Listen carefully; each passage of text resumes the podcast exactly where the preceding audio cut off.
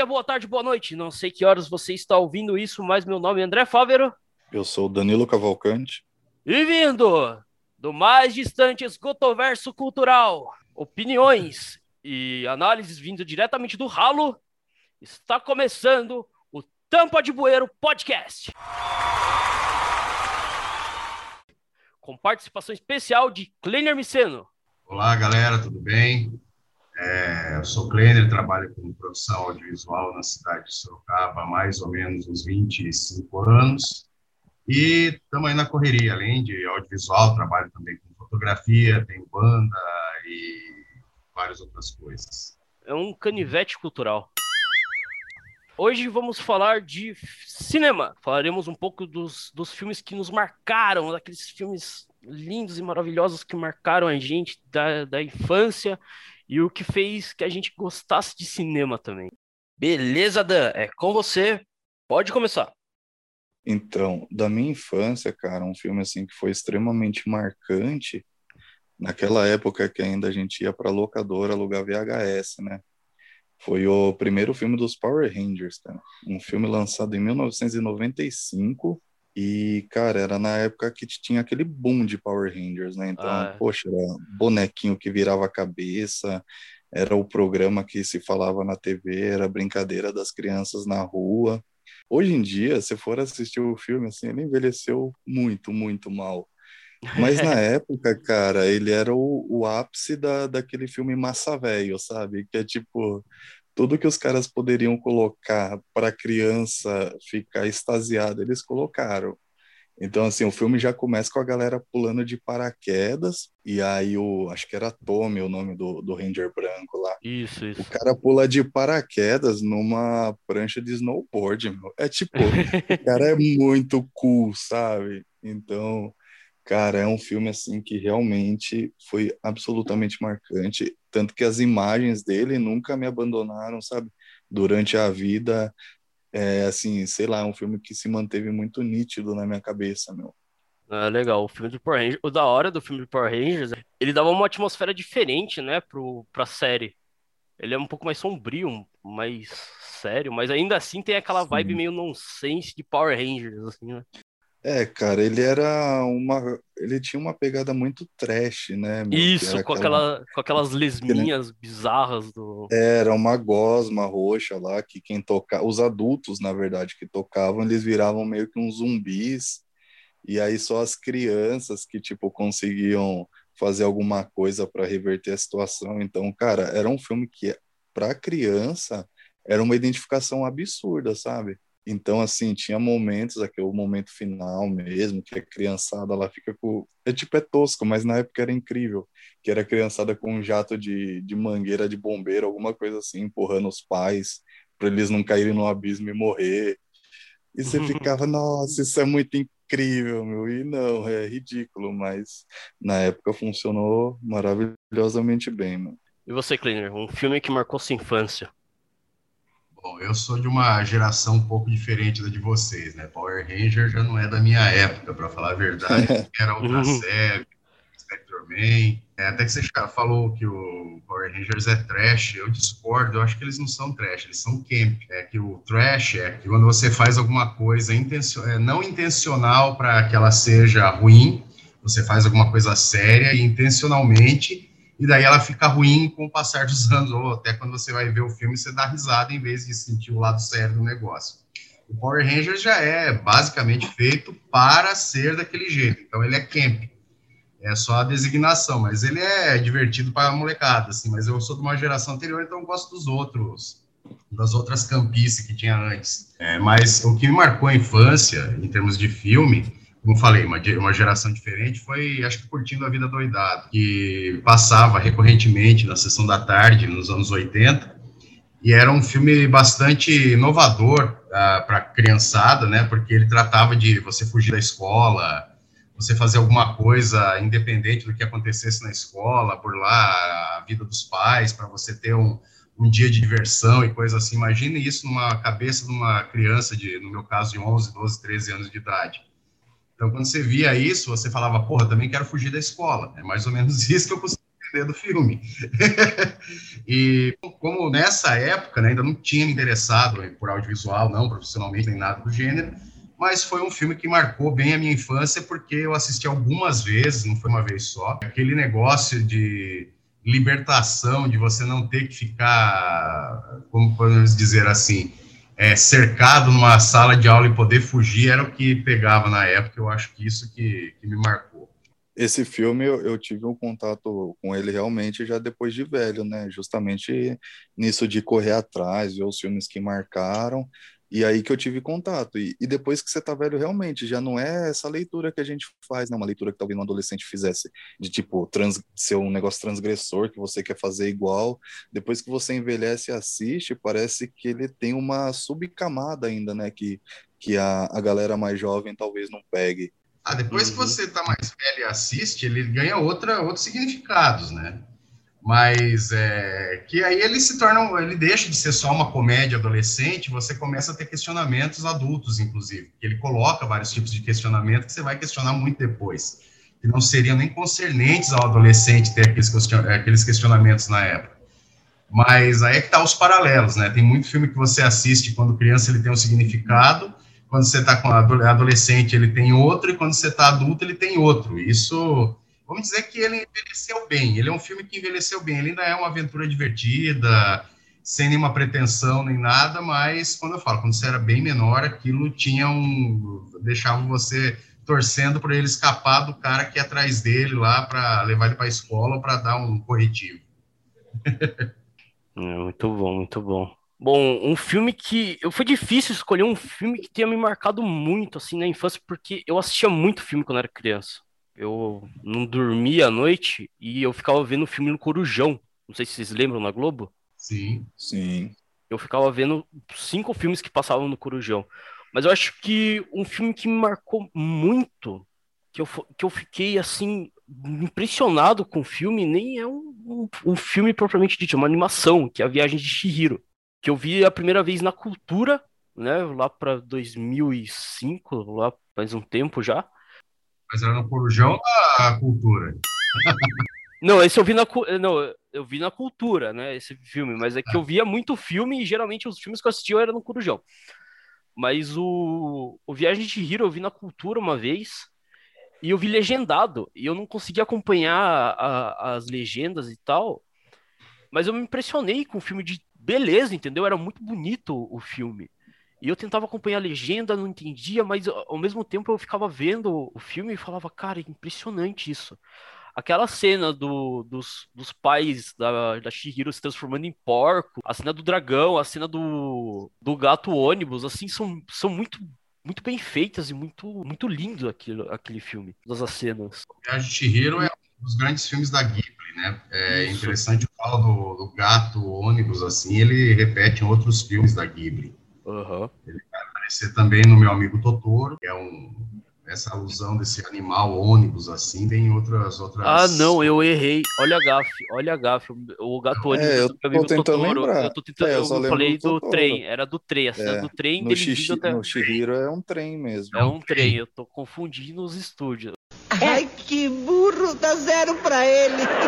Os, os filmes aqui, estúdio não. Vou, vou, vou, enfim.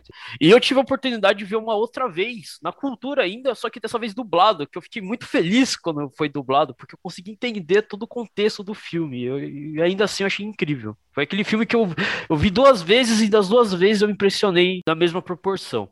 O Viagem de Chihiro, a primeira vez que eu vi foi num Cineclube, inclusive, aqui em Sorocaba, que era o Cine Senac, se eu não me engano.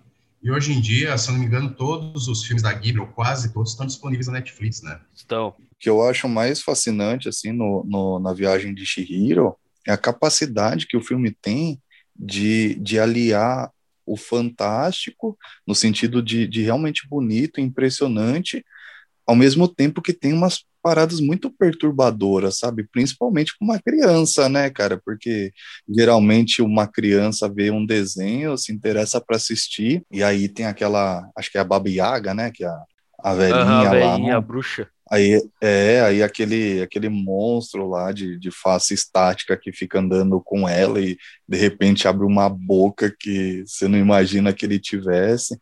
E é uma coisa assim que você nunca sabe quem que é aliado, quem que é inimigo, quem que está interessado em ajudar ela efetivamente ou quem só quer tirar algum tipo de vantagem. Então, assim, é um filme que ele mexe muito com a cabeça de uma criança, né, cara? Porque uhum. até depois de velha ele tem essa questão meio perturbadora, né? Mas no caso desses filmes da Ghibli, eles são feitos pelo Hayao Miyazaki, né? Miyazaki. E ele é extremamente consciencioso em todos os traços que ele faz. É um trabalho hercúleo, ele demora anos, às vezes, para fazer um desenho. Tanto que todos os desenhos que ele assina da Ghibli são os mais interessantes, os mais densos, os que têm os melhores traços e uma profundidade de cena. Então, eu acho que, que não é só esse filme dele que é bom. Eu gosto de vários, vários dos filmes dele. Ponyo eu acho legal, Totoro eu acho legal. Então, eu falo, é um cara que é um destaque dentro do estúdio, assim, dentro da, dessa coisa dos desenhos japoneses. Eu acho que ele é um dos maiores destaques, assim, é, da área. E o Viagem de Chihiro foi um dos que ganharam um grande destaque internacional, né? Ganhou vários prêmios e tal, foi indicado a vários outros, e eu acho que é um marco dentro, inclusive, do próprio estúdio Ghibli. Acho que foi Viagem de Chihiro que chegou a ganhar um Oscar, não foi? Não sei se foi a primeira animação, ou se foi Shrek a primeira. Não, é. Shrek veio depois da Viagem de Chihiro. Agora, isso eu não me lembro se ele ganhou o Oscar, isso eu não me lembro mesmo. Tem algum, mais algum filme que te marcou? que te marcaram nessa, nessa fase infantil de vocês? Meu, na fase infantil, eu falo a verdade, eu assistia filmes sem muita, muitas coisas. Então, tipo, eu tenho filmes que na época da adolescência me marcaram, que daí já não é bem na fase infantil. Que esses que até, me, até que me levaram a querer entender mais sobre cinema, entender mais sobre como fazer cinema e coisa do gênero. Aí já não eram filmes tão, tão bobinhos, não eram filmes mais de Sessão da Tarde, aí é que eu comecei a ter contato com uma nova miríade de filmes, né? Tanto é, os filmes talvez já entre um, um pouco mais no próximo tópico daí, né? Entra no próximo tópico. Acho que é melhor passar para o próximo tópico, porque daí eu acho que é esses que são mais marcantes. Vamos mudar o, o assunto, então, para o tópico filmes que nos marcaram para o gosto para o cinema. Nome muito comprido. Beleza, Danilo, um filme que te marcou que falou, meu Deus, eu gosto disso e essa é uma arte que, nossa, sem palavras. Cara, é um filme assim que, meu, ele é uma paulada até hoje e para muitos especialistas em cinema mesmo é um dos melhores filmes de todos os tempos, que é o Doze Homens e Uma Sentença, do Sidney Lumet. E, cara, eu vi esse filme, se eu não me engano, na escola, não lembro se foi no ensino médio ou ainda estava no fundamental, que daí era tipo umas aulas substitutas, sabe? Que o professor ia lá e botava um filme pra criançada ver. E aí, felizmente, o professor botou esse filme, cara. E aí, a primeira reação foi torcer o nariz, né? Na hora que ele falou, ah, é um filme sobre um julgamento. Aí você fala, nossa. Ah, é um filme da década de cinquenta. Você fala, meu Deus do céu. Em preto e branco. Assim, tudo que um adolescente poderia abominar num filme, né, cara? E aí, beleza, você começa a assistir. Aí aquele negócio vai te envolvendo, assim, um negócio num cenário único, praticamente em tempo real, com doze homens conversando apenas, assim, praticamente sem ação, no, no sentido mais estrito da palavra. E, cara, é um negócio que consegue te prender, te fascinar de uma maneira que, assim, para quem não tem noção do cinema, é inexplicável. Então foi um filme que eu falei, meu Deus, como que eu tô gostando tanto disso? Qual é o motivo disso? Por que que esse filme tá me prendendo, sendo que ele tinha tudo para ser, assim, a coisa mais abominável que eu já pudesse ter assistido, de tedioso, de monótono, de chato, e ele é infinitamente o oposto, cara. Então, assim, foi um filme que realmente deu um, deu um clique, virou a minha chavinha, que eu falei, não, eu preciso, eu preciso entender o que que tá acontecendo aqui, cara. E aí que eu comecei, foi um dos primeiros filmes que eu realmente fui dar uma pesquisadinha para entender um pouco mais, e aí que comecei a ver que era um filme realmente muito aclamado, que a galera, sabe, é, considerava um dos melhores de todos os tempos, e, e meu, um filme de estreia ainda por cima, que, que é absurdo, cara. Então é um filme, assim, que, que realmente marcou, e a cada vez que a gente reassiste, ele só cresce, né? Procurando nele. Você falou de filme... que a gente vê na escola, eu lembro um que me marcou também, tanto pelo, pelo filme em si, tanto pelo significado dele, pela, pela proposta que ele quer passar, que foi A Onda, aquele filme alemão. Sim. Nossa, aquele e filme belo. Eu vi na escola e eu falei, mano, esse filme é muito bom, cara. Nem parece que eu tô na escola pra ver esse filme. É, então, é que tipo, A Onda eu também, eu assisti na escola, tenho quase certeza disso. Só que assim, ao contrário do, do Doze Homens, ele foi um filme que me impactou mais pela mensagem mesmo. E não assim, por que que eu tô me interessando por isso? Porque é, é uma história muito mais dinâmica, é uma história que conversa muito mais com um aluno, né, por ser um, um filme que se passa dentro de uma escola. Então, assim, foi, foi essa questão de me relacionar com a história e com aquele, aquela ideia, assim, absurda que o filme passa, né? E o, o Doze Homens, não. O Doze Homens, realmente, ele despertou essa questão de, cara, como que esse filme que tinha tudo para para que eu não gostasse dele, conseguiu me prender na cadeira que eu nem vi o tempo passar. Bom, é, eu só vou falar duas coisas. É, Doze Homens e um Segredo, ele foi um dos filmes que deram a base para o que viria a ser todos os filmes de tribunal. Doze Homens e Uma Sentença. Isso, dos anos, é isso aí, Doze Homens e Uma Sentença. É, esse filme ele foi a base de, dos filmes de tribunal, para falar a verdade, ele criou, não é que ele criou, mas ele que deu a forma de todos os filmes de tribunal e criou um gênero dentro do cinema específico e todos eles bebem na fonte desse filme. Ele é uma, uma espécie de divisor de águas para esse estilo de filme. E o, A Onda, eu já passei ele no Cineclube uma vez, teve um debate interessante no Cine quando a gente passou esse filme. É, eu assisti esse filme, acho que logo depois que ele foi lançado, provavelmente dois mil e oito, se não me engano, que ele foi lançado, dois mil e nove, uma coisa assim. E não sei se vocês sabem, o filme A Onda ele é baseado em um média-metragem americano dos anos oitenta. Eita. É um filme, é um filme de mil novecentos e oitenta e um, bem tosco, ele é bem fraco, mas o diretor ele pegou aquela ideia e transformou num filme muito bom. Mas a, a Onda mesmo é um foi originalmente um curta bem toscão dos anos oitenta e foi revitalizado pelo diretor alemão, que estava tendo uma, uma subida grande da extrema-direita dentro da Alemanha e aquele filme se tornou meio urgente, assim, os caras fizeram uma versão bastante assustadora, por assim dizer, dessa nova onda de extrema-direita que está varrendo o mundo, né, e já, isso já estava sendo pronunciado desde os anos dois mil, né. Agora, voltando a um pouco, assim, alguns filmes que marcaram, eu, eu, sempre, eu tenho mais de um, para falar a verdade, diretores mais do que um filme específico. Eu, eu dificilmente eu fico vendo um filme por um único filme. Quando é um diretor, eu gosto de conhecer um pouco mais sobre a carreira dele, e alguns deles me disseram muito mais. Eu vou citar alguns deles que, que eu acho que são importantes, pra, inclusive para me direcionar para a carreira do audiovisual. O primeiro deles é, com certeza, o Fellini. Fellini, acho que é um dos diretores mais prolíficos e mais interessantes que eu já vi na minha vida. Eu gosto muito da obra dele e da liberdade que ele tinha em trabalhar com os temas, com as pessoas, com, com todo o esquema que ele fazia, um, um lance meio carnavalesco, por assim dizer, com os personagens circenses, até certo ponto. Eu acho que, quando eu assisti a Marcor a primeira vez, é um filme que me despertou para uma nova categoria de cinema, uma nova forma De, de ver as coisas, assim. E então, daí eu fui entrando um pouco mais nessa carreira do, do, do Fellini e fui notando toda a sua evolução, que nasceu no neorrealismo italiano e foi evoluindo até ele conseguir a sua marca principal, que foi permeando todos os filmes que ele fez depois, nessa fase é, pós-neorrealista.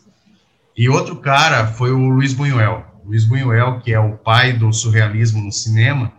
Eu acredito que uma boa parte da minha influência de quando eu comecei a fazer filmes foi o Buñuel.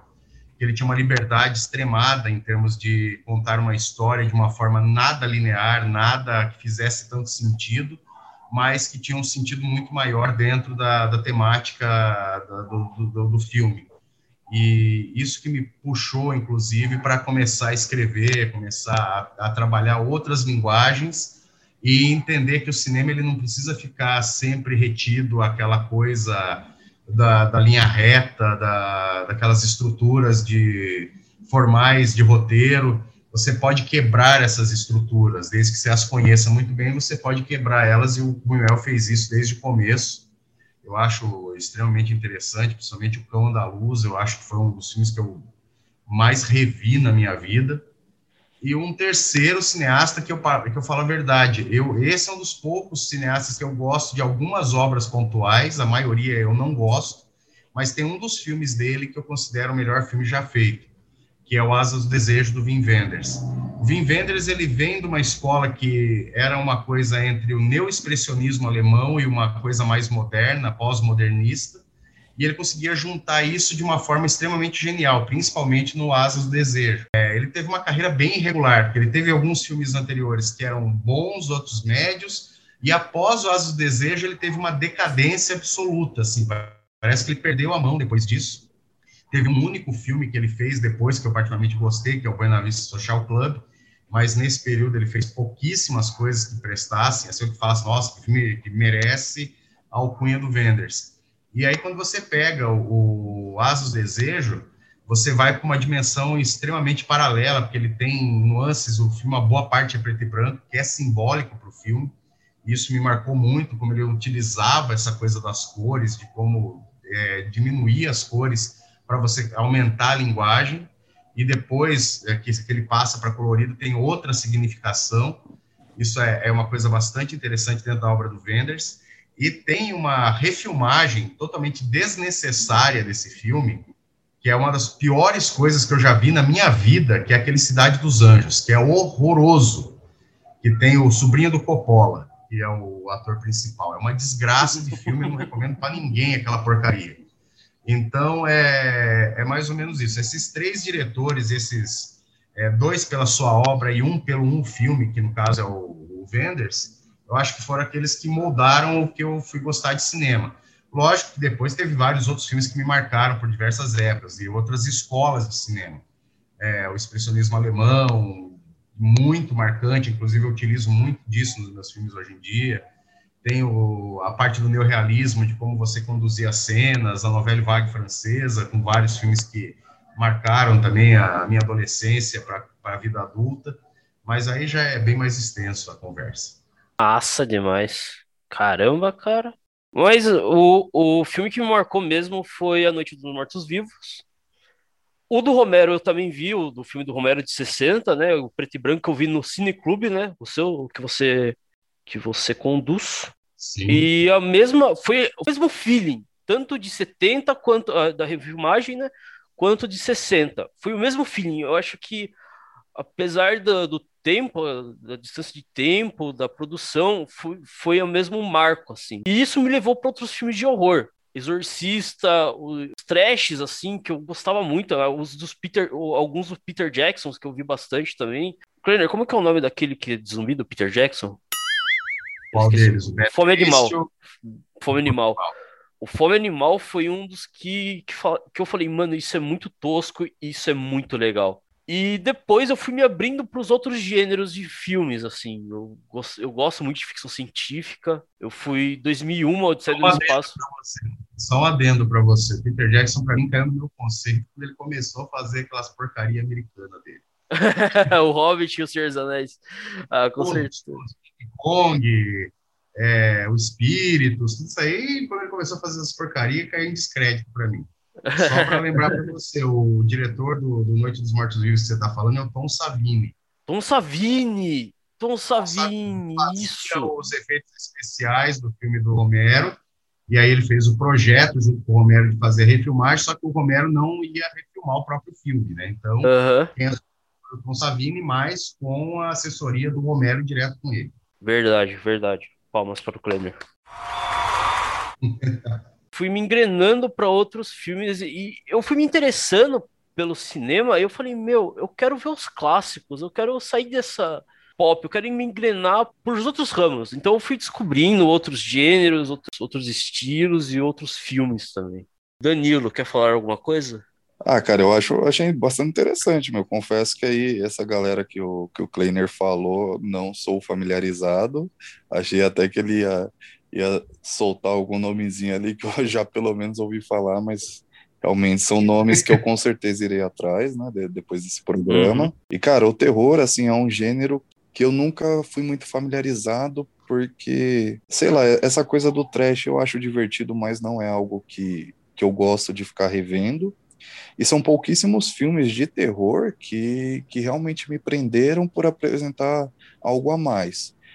Que, que essa nova leva de terror, inclusive, começou a trazer o, fazer o retor, retomar o interesse, né? Como os filmes lá do, da A vinte e quatro, né? Esse, esse tipo de filme que, que não é aquele terrorzão clichê e não é o terrorzão trash, né? É um terror que ele fica muito mais ali no subtexto. Então, filme de terror, para mim, é uma das coisas que mais enveredei fazer na minha vida desde sempre, né? Uma boa parte dos meus curtas-metragens é que eu tenho duas linhas de, de, de filme. Ou ele é terror ou é documentário. São os dois, as duas linhas que eu sigo no meu, nos meus filmes.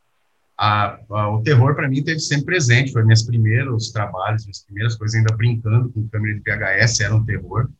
E até hoje ainda continua, inclusive, eu acho que a estrutura dentro do terror ela é, muito, é muito vasta, é muito, é muito difícil falar de terror de apenas uma estrutura, porque tem várias temáticas que se encaixam dentro dos filmes de terror. Por exemplo, terror, terror básico mesmo, tem que ter assombração, tem que ter alguma coisa que é etérea, que não é exatamente do, do, das pessoas, né? Aí quando você envereda pro horror, pro suspense, pro sci-fi, pro fantástico, pro slasher, para filmes de diversos outros estilos, eles se enquadram dentro do estilo, e cada um deles tem os grandes filmes e tem os filmes muito ruins, é, que dentro do terror tem uma miríade enorme de filmes. Se você for pegar a história dos filmes de terror, ela vai nascer junto praticamente com o cinema. É, para você ter uma ideia, a primeira versão de Frankenstein é do, do Edison, é do Thomas Edison, é de mil novecentos e dez. Em mil novecentos e dez, os caras já estavam pensando em como transmutar o terror para as telas, assim. E temos ainda o expressionismo alemão, que é um dos principais expoentes do, do terror no mundo na década de vinte e trinta, que saíram as primeiras versões de Nosferatu e diversas outras figuras estranhas.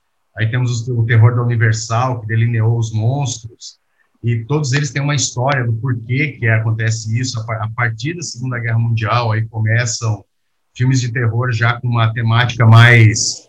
É, saído da Terra, vindo com principalmente invasores espaciais e coisas assim, porque o próprio terror já era a guerra, então eles precisavam de alguma coisa que fosse terror, mas que não lembrasse as agruras da guerra, mas fizesse um símbolo de alguma nação alienígena querendo acabar com o mundo. Então era bem comum essa temática. E isso aí foi se juntando. Aí chega na década de sessenta, setenta, começa a vir um, uma tonelada de filmes de maníacos, de psicopatas, de fantasmas, serial killers e tudo mais que você pode imaginar, até os monstros clássicos. Aí você tem, em cada parte do mundo, teve sua cota de filme de terror. No Brasil, a gente tem grande, grandes nomes, né, e principalmente o mais conhecido da maioria das pessoas é o José Mojica Marins, que eu tive o prazer de conhecer e conversar com ele mais de uma vez. E o Mojica era um cara extremamente revolucionário em termos de linguagem, e diversas outras coisas que ele proporcionou para o terror nacional. É, então, é interessante que ele cria uma linguagem dentro do Brasil e essa linguagem se pulveriza em diversos outros gêneros e estilos. E hoje em dia nós temos vários diretores renomados, assim, que tem filmes é, é, rodando bem pra, bastante para fora do país, como, por exemplo, o Joel Caetano, o Peter Jackson, que começou meio na bagaceira, o Denison Ramalho, tem o Rodrigo Aragão, todos eles com filmes renomados, que já passaram em diversos locais. E aí, então, eu falo, eu acho que o terror é como aquela coisa, como em qualquer outro estilo, qualquer outro gênero de filme, você tem que sempre se perguntar é, qual é o, o, o que, que eu quero ver exatamente. Porque vai ter filmes bons e vai ter filmes ruins. Eu, o terror, é, até aquele, o que o Danilo citou aí, o terror é, moderno, novo, eu particularmente tenho pouquíssimas surpresas com esses filmes novos. Tem um ou outro que eu falo, porra, essa ideia é legal. A maioria deles eu acho que é sempre o mais chato, assim, que eles carcatam elemento de um filme que já passou a, na década de sessenta, setenta, juntou com algum outro elemento e fizeram um filme. É pouca coisa que eu falo que eu assisti de recente, assim, que falo, nossa, esse filme, ele... conseguiu criar um clima, conseguiu criar um negócio, mas mesmo assim sempre você tem umas surpresas. Eu acho que é esse que é, que é interessante, como em qualquer outro gênero eu falo, o terror é aquela, você vai pesquisando e chegando aos grandes filmes. Nem sempre os grandes filmes são os filmes que estão na moda, que são os filmes conhecidos, que o terror nunca foi, para ser sincero. O Oscar é um exemplo disso. Você conta nos dedos de uma mão e sobra dedo quantas vezes um filme de terror ganhou algum prêmio na, na, no Oscar, principalmente de melhor filme. É quase nulo. Em qualquer festival que não seja dedicado ao gênero terror, quase ninguém premia filme assim. Então, eu acho que é um, é um estilo meio maldito dentro do cinema, que não é muito levado a sério. O próprio Hitchcock, que fazia filmes de suspense, não era um terror, mas se enquadra mais ou menos no, no gênero, ele só foi ser reconhecido nos Estados Unidos e na própria Inglaterra depois que os caras da Nouvelle Vague revitalizaram ele através de revistas de cinema como a Cahiers du Cinéma.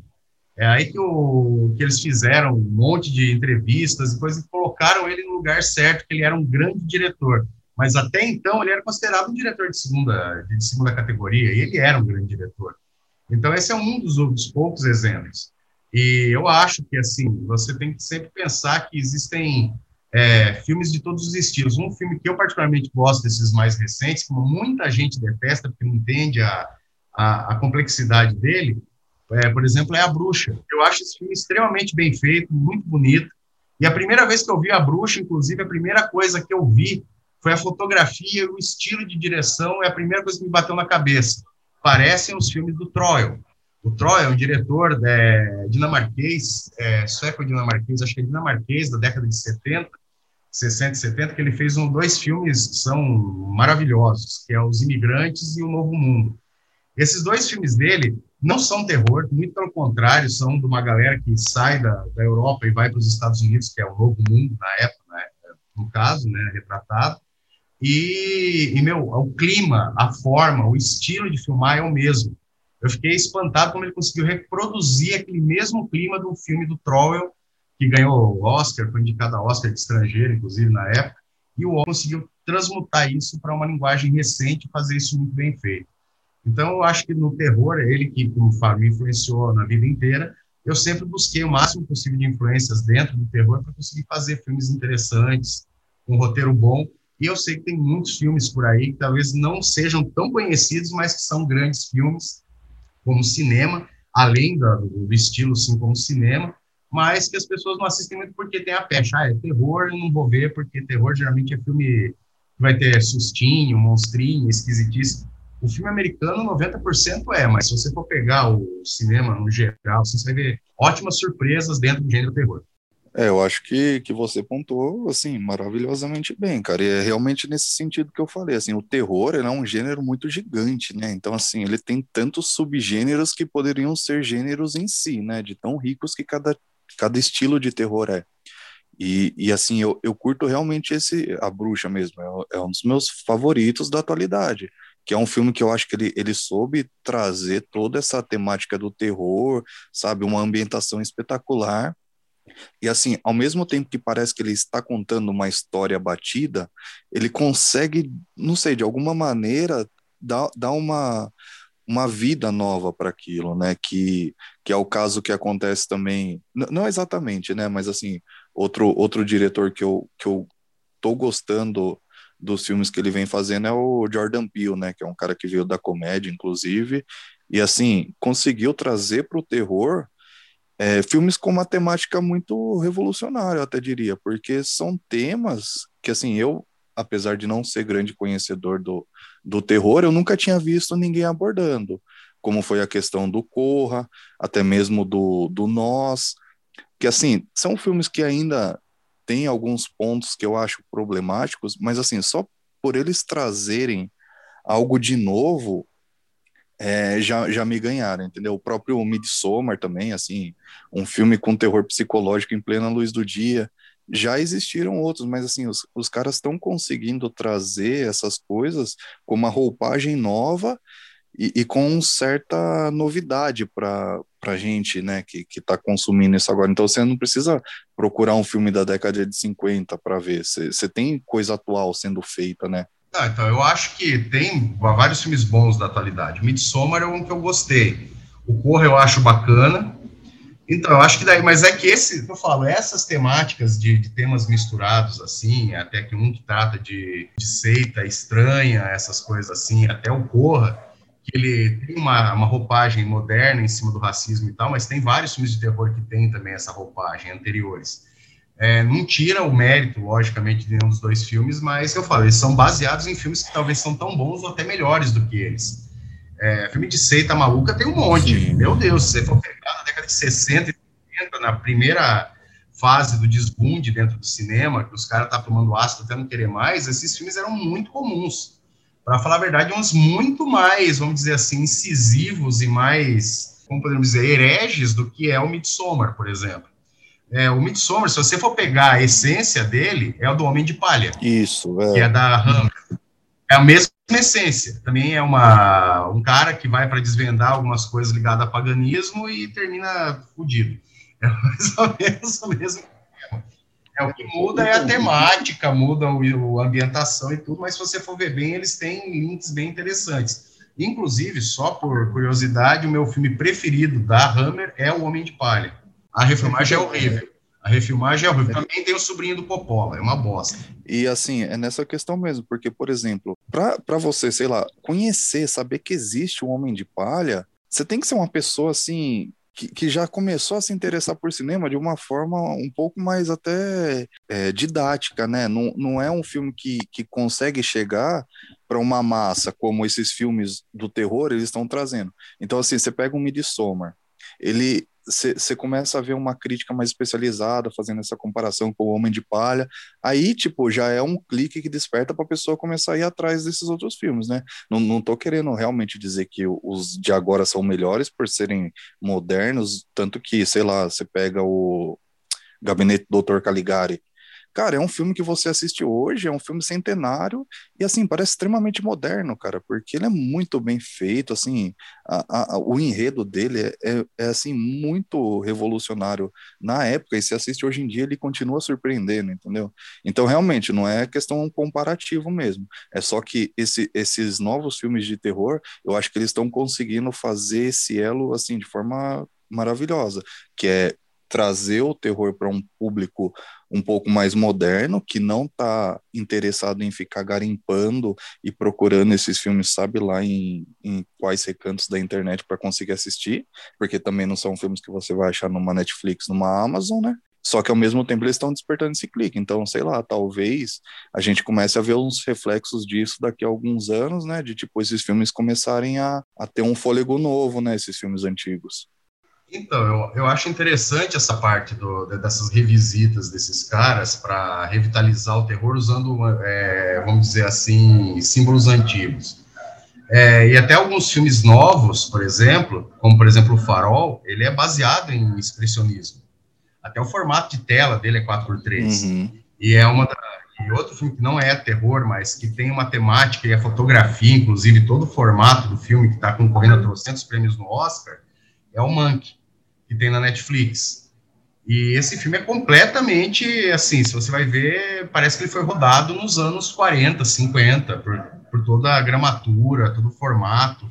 Eu, particularmente, gosto dos dois filmes, mas eu vejo que tem essas pontes, assim, que são indeléveis, que quem conhece um pouco mais dessa idade pregressa do cinema vai entender com mais profundidade esses filmes. Mas é que eu falo, o cinema é um eterno movimento, como todas as outras coisas, como a música, como qualquer outra arte. É, ele, ele sempre vai, ele sempre cria novos elementos, novas coisas, porém, é, você só vai conseguir criar novas coisas e, e conseguir fazer isso bem desde que você tenha o pé é, bem colocado no passado, você entenda de onde veio, como que foi construído, e entender esses símbolos passados para você criar algo novo. É difícil você criar algo novo se você não tiver as referências passadas, porque, como tudo, é uma construção. É impossível você criar uma coisa do zero, hoje em dia, sem ter, pelo menos, um, um escopo do que já foi feito. Então, o que eu sempre vejo, inclusive nesses filmes mais novos, é que você vê cenas, você vê andamentos, você vê fotografias, você vê até figurinos e coisas assim, que você fala, já vi isso em algum outro lugar. E eu tenho certeza que o diretor, o cara que está fazendo toda a coisa do filme, ele tem referências de diversos outros, outros, outros cineastas, outros filmes de outras épocas, para construir essa coisa nova. Um caso clássico disso é o Tarantino. Tarantino é um diretor que é relativamente recente e que todos os filmes dele você vai ver duzentas mil referências. Quanto mais você conhecer de cinema, mais você vai ver um filme do Tarantino com outros olhos. Você vai entender as referências, você vai entender as homenagens, que muita gente diz que é cópia, todo, eu considero homenagens, que ele faz a diversos outros cineastas. Eu acho que isso é interessante, eu acho que como toda linguagem, ela tem que ser vista no seu âmbito geral, assim. Então é difícil a gente minimizar um filme, uma coisa, é, uma época, sem você conhecer mais profundamente. No caso dos filmes, eu acho que é isso, essa construção moderna dos filmes, elas têm um pé bastante calcado na, na, nas coisas mais antigas. E eu acho que é isso que faz deles serem grandes filmes e estarem renovando a linguagem do terror. Mais do que criando coisas novas, eu acho que eles estão é, trazendo coisas que já funcionaram antes, bem feitas, de uma forma, com uma roupagem nova, porém com uma coisa bem feita e talvez mais modernizada, mas ainda tendo uma, um, vamos dizer assim, um bom repertório anterior a eles, assim. Eu acho que isso é válido, eu acho que sempre tem, vai acontecer isso. É, só para pontuar, uma vez eu ouvi uma, uma metáfora muito interessante, acho que foi alguém do mundo da moda que falou, mas assim, eu acho que ela se aplica a todos os tipos de arte, né, que, que é, é quase senso comum falar que a moda ela é cíclica. E aí uma pessoa falou, eu não diria que ela é cíclica, eu diria que ela é uma espiral. Eu acho que isso se aplica ao cinema, né? Não só ao gênero do terror, ao cinema no geral. Que, que assim, é um negócio que ele vai dar a volta, ele, vez ou outra, vai chegar naquele mesmo ponto que parece a mesma coisa, só que o mérito dessa renovação tá nisso. Assim, ele tá passando mais ou menos no mesmo ponto, só que ele não tá fazendo a mesma coisa e ele tá numa crescente. Então, eu acho que, que isso é uma, é uma coisa que vale para toda, toda a arte, né? Sim, isso aí é... É, é, acho que esse, essa alusão, a analogia ao, ao espiral, acho que é bem mais, é, bem, bem interessante, porque, é, como eu falo, é, se você for pegar música mesmo, ou qualquer outra arte, pintura, literatura, você nota que existem essa, essas coisas, os elementos da literatura clássica, em um livro novo, é uma pintura supostamente moderna, tem uma base em alguma escola já anterior. Eu acho que esse é o esquema da arte, é que você recicla, revisita, reconstrói com novas características. Eu acho que esse é o ponto básico de todas as artes, assim, não só do cinema, não só da pintura, todas elas. Inclusive das artes dramáticas, das artes visuais, todas elas. É, e a capacidade também de uma arte conseguir beber da outra, né? Porque, assim, conforme você vai realmente estudando cada tipo de arte, você vê, por exemplo, o cinema, ele bebe muito da pintura, da escultura, né? Então, assim, são é, essa capacidade de você também mesclar outras coisas, a fotografia, que praticamente está no mesmo berço do cinema, né? Então, eu acho que é, que é muito legal isso, porque apesar de parecerem as mesmas coisas, né? Ainda existem infinitas maneiras de se reinventar. Eu chamo, na minha, eu dou aulas de cinema, né? Quando eu dou aulas de cinema, eu, eu chamo o cinema da puta das artes. Porque ela tem todos os elementos das outras, das outras coisas. Você só faz o cinema, você vai usar a literatura, que é o roteiro, uhum. Você vai usar uhum. é, a fotografia na, na composição da, da luz, da, da cena, você vai usar a pintura como formato, como fundo, como várias outras coisas, como você pegasse a A, o estilo de pintura, você vai usar a moda como figurino, como outras coisas, você vai pegar é, todas as outras artes, vai pegar o teatro na atuação, que é a, a arte dramática, ou seja, de uma forma ou de outra, no cinema você incorpora todas as outras artes dentro do cinema, sem isso é impossível você fazer um filme, por exemplo. Uhum. Ah, então, só para pontuar mais uma coisinha aí, na hora que você falou do Tarantino, antes de você chegar nele, ele já estava na minha cabeça, porque ele é aquele cara que realmente, assim, ó, o mérito e o desmérito dele são a mesma coisa, né, que essa questão das referências que ele faz. E um outro filme que também foi uma virada de chave, assim, para eu começar a olhar o cinema com outros olhos, foi o Pulp Fiction. É, desde sempre é meu Tarantino favorito, e, e nunca nenhum dos outros chegou perto de destroná-lo, né.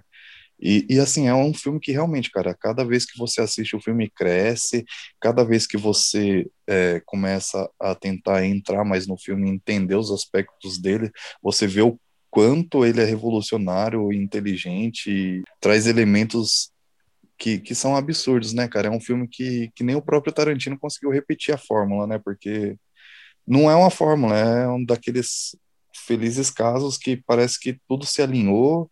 O filme saiu redondinho, sem necessidade de retoque, Então esse é um outro filme que também realmente me arrebatou e, cara, é um filme que está passando, eu não consigo não deixar de assistir até o final. É uma coisa que é outro adendo ao Tarantino, que eu acho que ele é um cara que não veio do independente, né? Ele veio do Reservoir Dogs, que é o Cães de Aluguel. Só um adendo, eu tive uma banda que chamava de Reservoir Dogs. É, esse, quando ele, ele, ele não tirou isso dele, que eu acho que é a, mais, a parte mais interessante do Tarantino é que quando ele saiu do, do independente, ele apoiou vários outros diretores que também eram independentes e que tinham obras menores e que ele, que ele deu apoio. Ele lançou vários diretores e ajudou a produção de diversos, de diversos filmes independentes no mundo afora, não só nos Estados Unidos.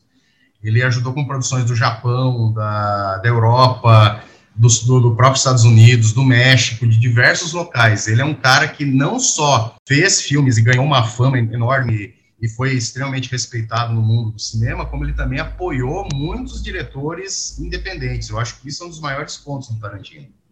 Bom, é isso, galera. Esse foi o primeiro episódio de Tampa de Bueiro. Muito obrigado por virem até aqui e até logo. Abraço para todo mundo aí. Tchau, tchau. Valeu, gente. Até a próxima.